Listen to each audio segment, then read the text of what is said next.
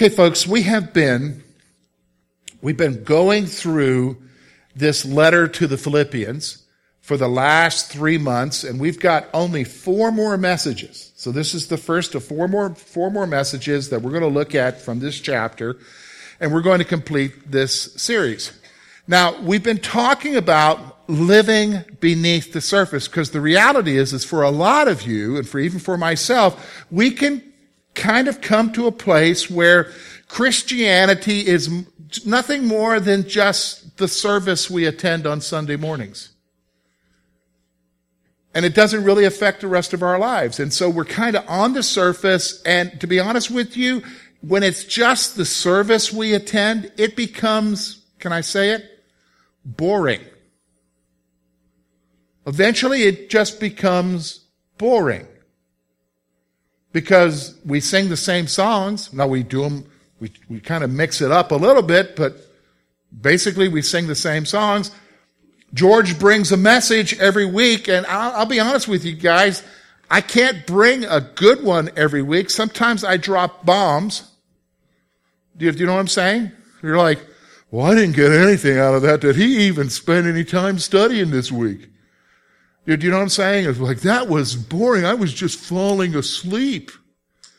And, and so if that's your concept, you're going to find something else to do on Sunday morning. Because the reality is, is you're living on the surface of your Christianity, of your faith. And the fact of the matter is, is God doesn't want us to live there.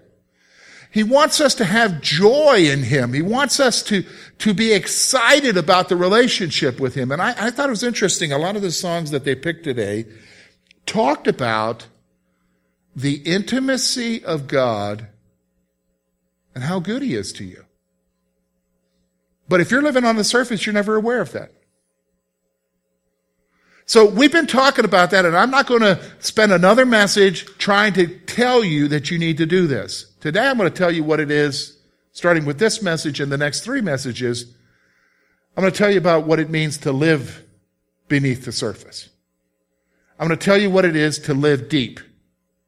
So we're going to look at five verses today from chapter four. And we're going to focus on living deep today. Let's look with me at God's Word, chapter 4. Therefore, my beloved and longed for brethren, my joy and crown, so stand fast in the Lord, beloved.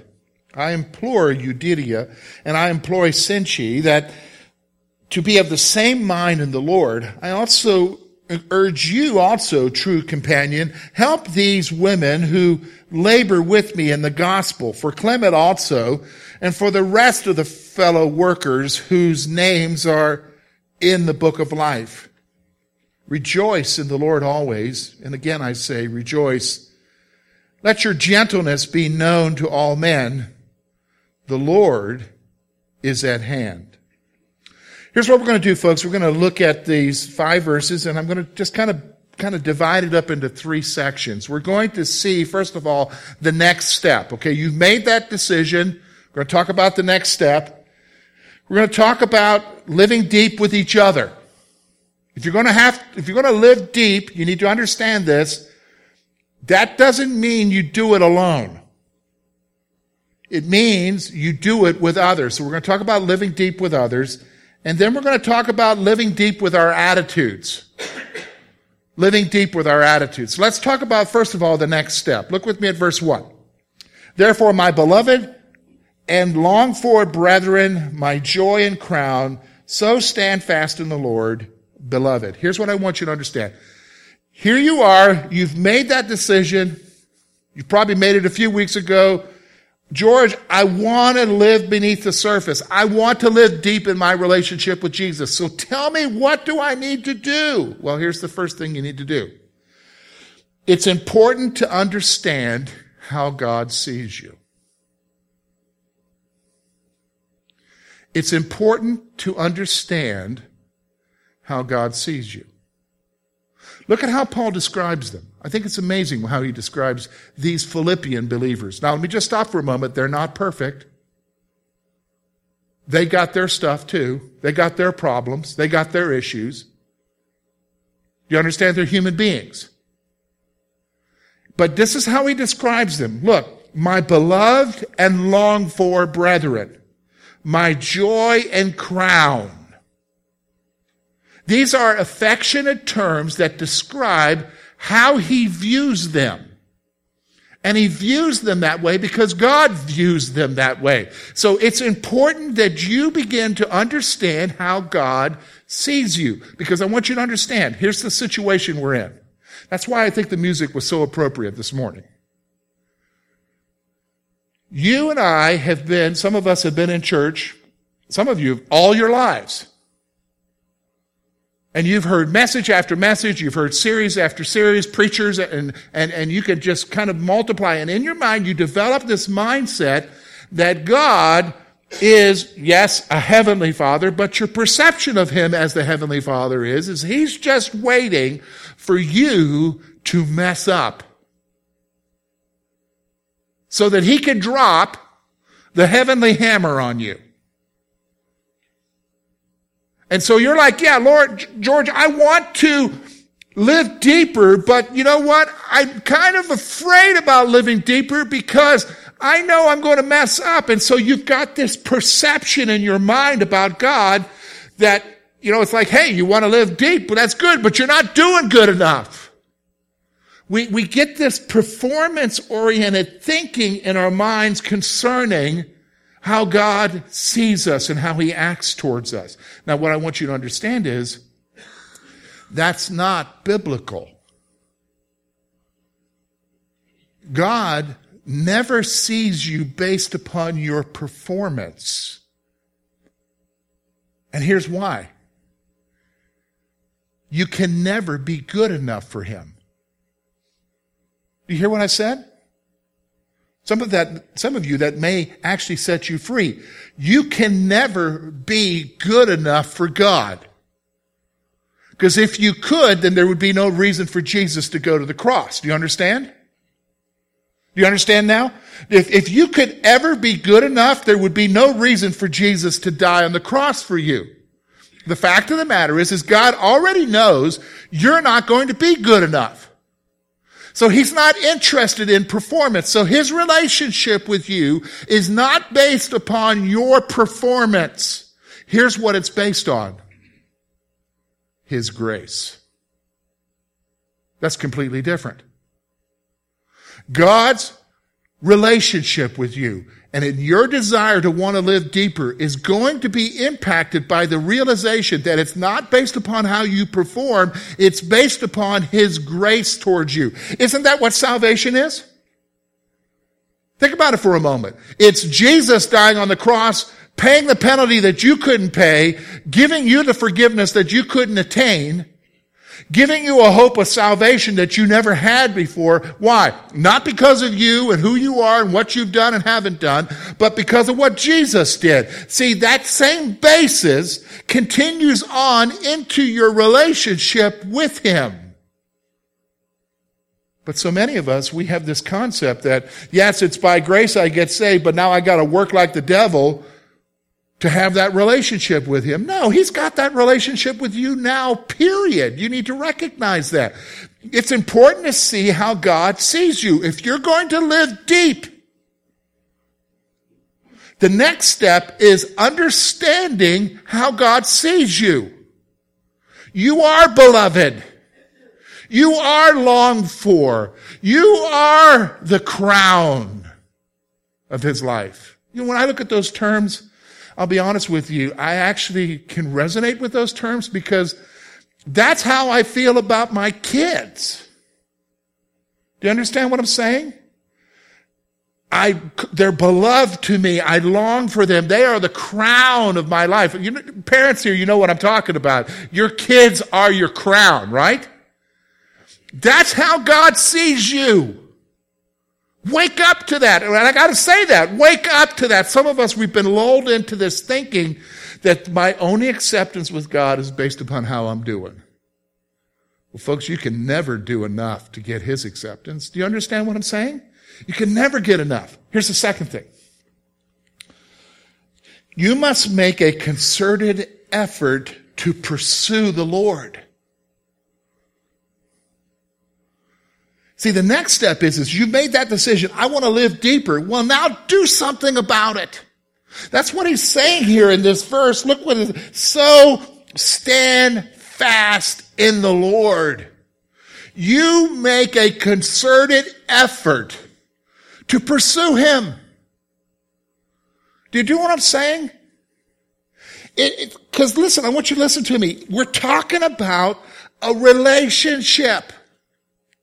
Like, have you ever heard of some guy who says, Oh, I'm interested in this gal. I'm interested in this gal. Boy, I really would like to, to have a relationship with that gal, but he never talks to her. He doesn't send her any notes. He doesn't even ugu, I mean, go gaga over her. He's just kind of in the distance. Boy, I'd like to have a relationship with. He doesn't make any effort at all to pursue the relationship. Is there going to be a relationship there? No.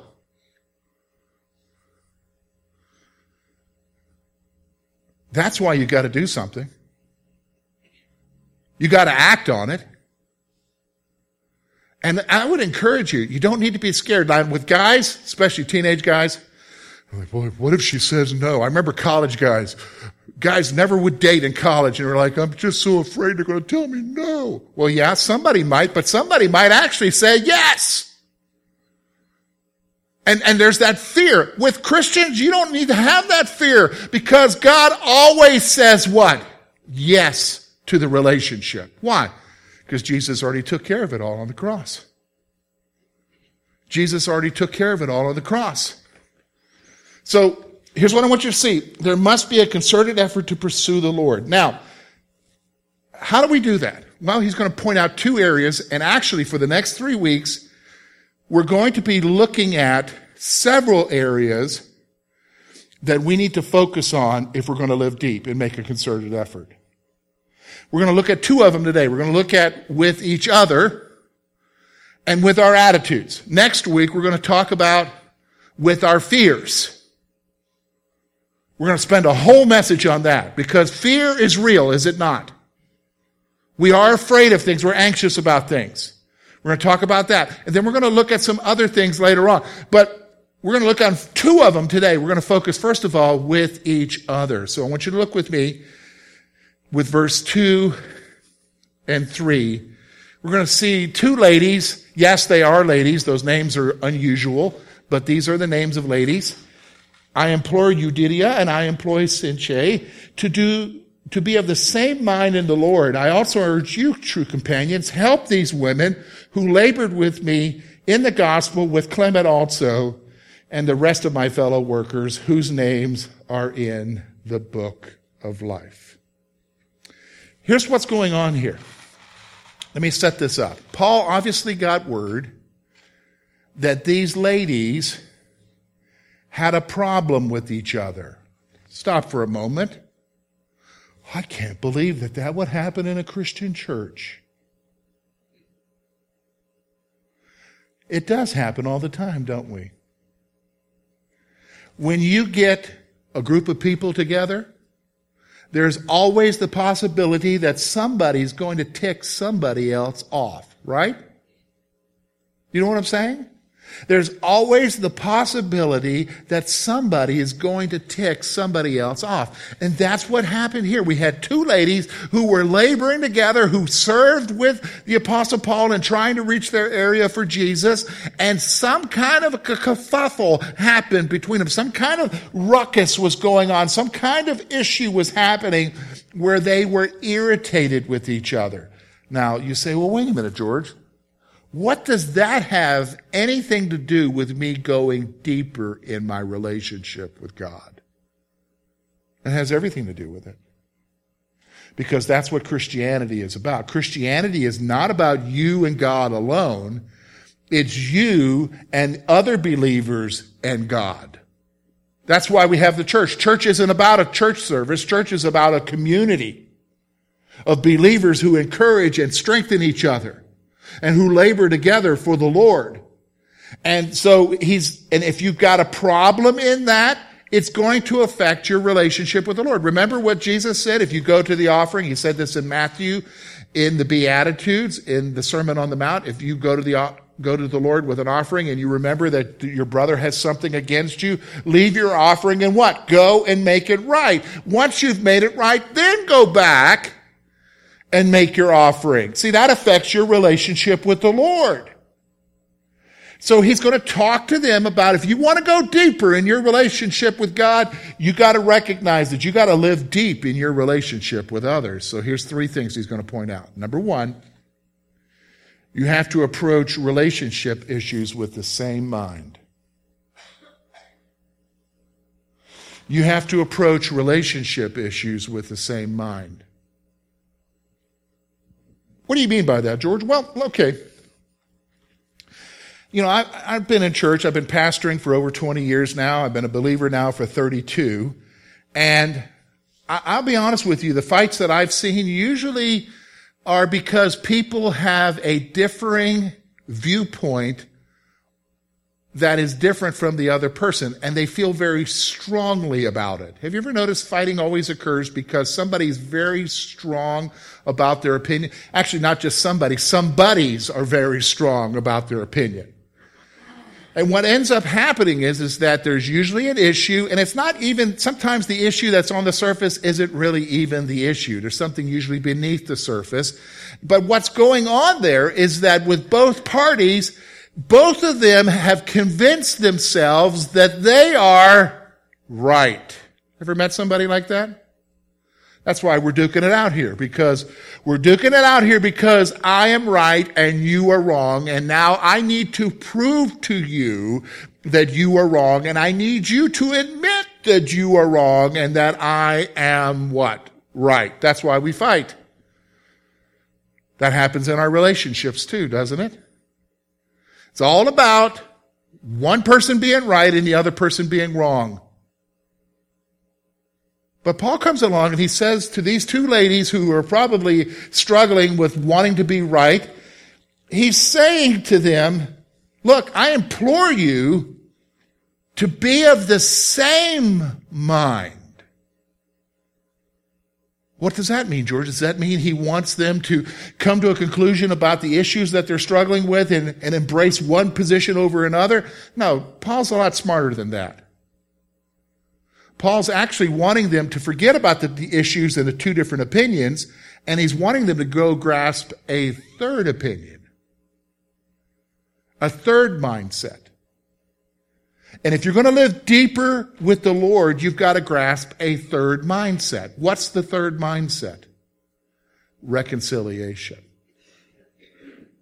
Living in reconciled relationships with the Lord, where it's not about I'm right or you're wrong or you're wrong and I'm right. It's not about that. It's about we're setting that aside for a greater perspective, us, which is the church. And he's calling them to, to approach relationship issues with the same mind. Here's the other thing. He's, he said it's our responsibility to help each other with reconciliation. Look at, look at, look at uh, verse 3 there. He's not just talking to the two ladies to be of the same mind. He's also telling everybody else in the Philippian church there to help the ladies come to a same mind issue. Do you understand what I'm saying? And, but that's, that's not where we're at today. It's like, I don't want to get involved with that, George, because if I get involved, then it just gets even messier. Yeah, usually what happens is, is that when we get involved in somebody's argument is because we've taken a side. And the issue isn't taking a side. The issue is helping them to what? Work it out to reconcile. Do you understand what I'm saying? So your involvement is not just living in reconciliation with each other. Your involvement in living deep is helping others to what? come to that same mindset of reconciliation. Here's the third thing he says. This is really important since we all serve the Lord. Now, isn't that interesting? He kind of comes, look at what he does. You can see what he's doing here. He starts off with the two people who've got a problem. He says to them, Look, you guys be of the same mind. It's not a question of who's right or wrong. It's a question of your relationship with each other. There needs to be reconciliation. Be of the same mind. He then moves on, verse 3, and he says, Look, the rest of you help them to reconcile. Help them to work it out. Help them to be where they need to be in their relationship with each other. Then he goes on, the last part of verse 3, and he says, Why? Because we're all serving the Lord. We're all serving him. And he makes it even more powerful. We're all written in what? The book of life. What's the book of life? Well, if you go all the way to Revelation chapter 20, I think it's the last few verses there, verses 11 through 15. It talks about the great white throne judgment, it talks about all humanity appearing before the great judge, and that the books will be opened and they'll be judged according to what they do. But then those who are not found written in the book of life will be what? Cast into the lake of fire. So the reality is what he's talking about is that we're all saved. We're all children of God. And if you want to live deeper with Jesus, if you want to get off the surface and you want to have more of God in your life and a deeper relationship with Him, He's talking about you going deep, not just in your relationship with Him, but in your relationship with other people. So be of the same mind because we're all serving the Lord. Now, here's the thing. If you want to live on the surface, then it really doesn't matter about that relationship with somebody in church, does it? You could always sit on the other side of the room. You could always ignore them. But let's just be honest. That may be your action, but it still affects the rest of us because everybody else what? Sees that, right? And, and listen, what did Jesus say? By this shall they know that you are my disciples by your what? Love for one another. See, that's the greatest testimony we have is our love for each other. Now, let's go on. He's going to talk about not just if we're going to live deeper, we're going to have to live deeper with each other. We're going to have to live deeper with our attitudes. With our attitudes. And there's three things that come out of here. Look with me at verse four and five. Number one, rejoice in the Lord always. And again, I will say, rejoice. Let your gentleness be known to all men. The Lord is at hand. So he's going to talk about attitudes here. First of all, verse four, we are encouraged to find our joy in the relationship with Jesus. We are encouraged to find our joy in the relationship with Jesus. In fact, this is one, this is why this is the theme of Philippians. Several times throughout this book, he has talked about you and I finding our joy in Christ. Finding our joy. Rejoice in the Lord. Now, if you're living on the surface, that seems so abnormal because when you're living on the surface, everything's boring. You never see God do anything. You don't expect God to do anything. But when you live deep, you need to have an attitude where you are finding your joy in Jesus because that is where satisfaction is. Let me give you an example. I can't tell you the whole story because I told you I will tell you next week. But we had an interesting thing happen this year where we made a decision to take an offering for the, for something that we've taken an offering for for the last few weeks.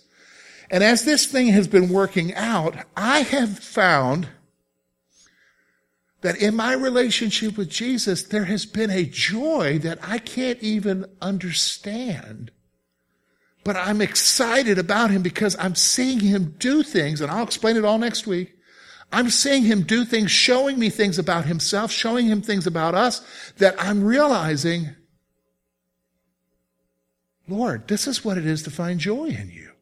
It's to see you working in our lives see you working in our church. See, the problem is, is that for most of us, we're just focused on gloom and doom. Isn't that true? Oh, this is going bad and he ain't changing and she's not changing and oh. When we lose sight of the one, when you're living on the surface, that's where it's at, right? You just focus on the, but if you're living beneath the surface, you focus not on the circumstances of what's going on around you, you focus on who? Jesus, God, and what He's doing in your life. And you begin to realize the small things that He's doing.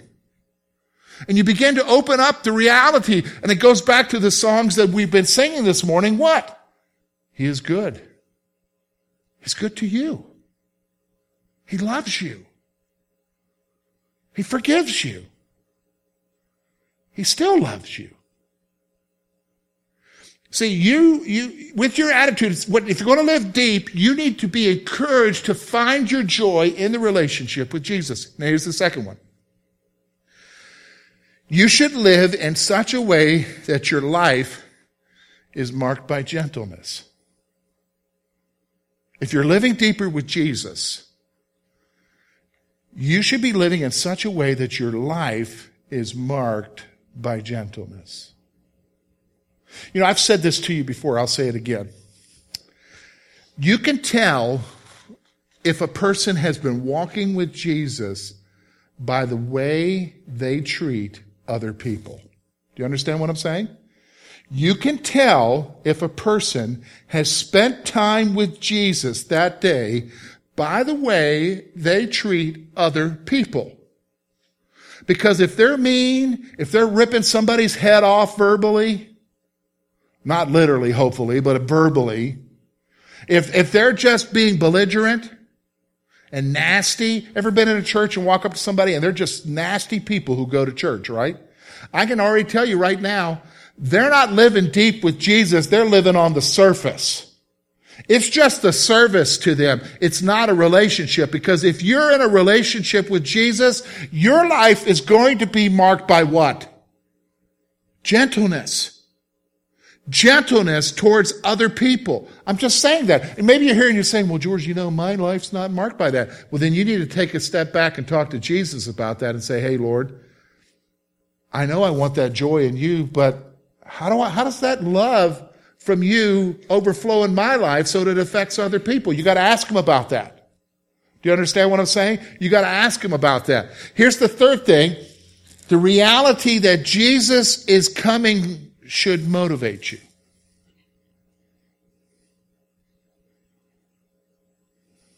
Now he's going to get to the attitude of why we do what we do. Look at what he says there. Let your gentleness be known to men. The Lord is at hand. See, here's the thing. Why do I want to live deeper? Why do I want to live deeper where I find my joy in Him? Why do I want to live deeper where, where I am working towards reconciliation with others and helping others to live in reconciled relationships? Why do I want to live deeper with Him so that my actions towards other are marked by gentleness because it's obvious that I've been with Jesus? Well, because here's why.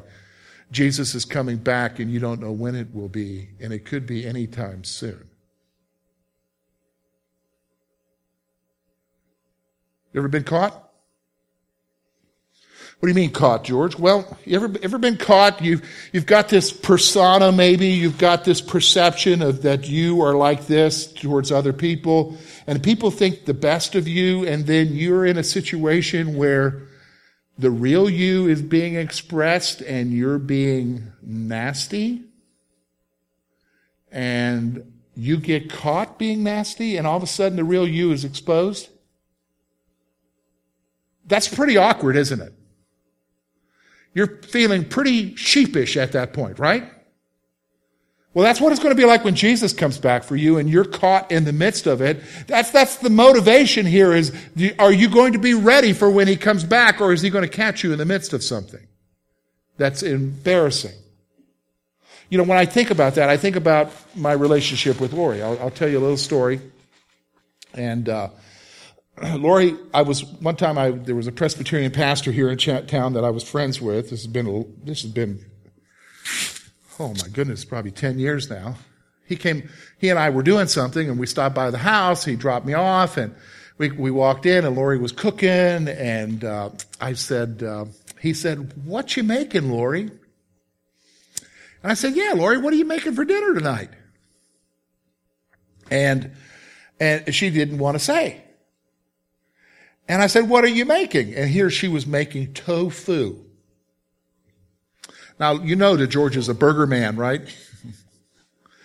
tofu does not enter into my mouth. And, and I started, I don't know, for some reason, the real me started showing up. I started getting hot under the collar. She's making tofu for who? Us? You got to be kidding me. But I didn't say that. That's going through my mind. And my pastor friend is right there. And I said, well, you know, hey, Dan, it's great to see you. Glad we had a good time. See you later, bud. I was wanting him to leave. You know why, don't you? So that the real George could speak and say, we're not eating that or I'm going to McDonald's, you know. But, and Lori's laughing and Dan, who is smart and perceptive, realizes what's going on and he doesn't leave. Fact, he just kind of smiles and laughs a little bit. And I'm like, oh, that tofu is really good. I think that's really good that you're eating that. I mean, he just goes on about the tofu. And I'm like, well, you know, thanks, Dan. I'll see you later. I've got some things I need to do, buddy. I'm opening the door for him. He's not leaving. What's going on there? I wasn't embarrassed, but I was caught with who I really was, not the George, Pastor George, who goes out to lunch with Dan, but Pastor George who hates tofu and who was going to let Lori know it. Do you know what I'm saying? And that's embarrassing. We've, you've been in situations like that before, haven't you? We don't like those situations. We don't like being caught with who we really are. And the reality is, is that's what Paul's saying here. You know what? You want to live deep with me? You live deep in your relationship with others by seeking reconciliation. You want to live deep with me? You live with an attitude of finding your joy in the relationship with me. You live in your gentleness towards other. Why? Because the Lord is at hand. He's coming. And you don't know when it is. And he'll just show up. And you'll be what? Embarrassed if you're being who you really are. That is the sinful you. You say, okay, George, what do we do with this? Well, let me give you some thoughts here. Number one, you have to be ready to act on the choice to live beneath the surface. You have to be ready. We've been talking about living beneath the surface for the last three months now. It's time to do something about it. You've got to be ready to live beneath the surface. You've got to be ready to want to have something more in your relationship with Christ. You have to be ready to, to live and act on that choice. I can't do it for you. You have to do it. Here's the second thing. Allow the relationship with Jesus to affect every area of your life. Allow the relationship with Jesus to affect every area of your life. See, it's not just you and Jesus in a special quiet time. It's you and Jesus in how you act with other people at home, at the church, or at work, or at Walmart. You know, for years I've heard horror stories of, of people who were waitresses, who wait, who were serving in restaurants, back in the era when everybody went to church and they would go after church to go to the restaurant and they were always shocked by the church people because they're always there. One of the things that always shocked them about the church people is how rude they treated the waitress. Whether it's through the nastiness of how they expressed themselves to them or how they expressed by leaving a penny for a tip. Do, do you understand what I'm saying? Your relationship with Jesus needs to affect every area of your life. Every area of your life. And you need to be aware of that. Let me pray for you.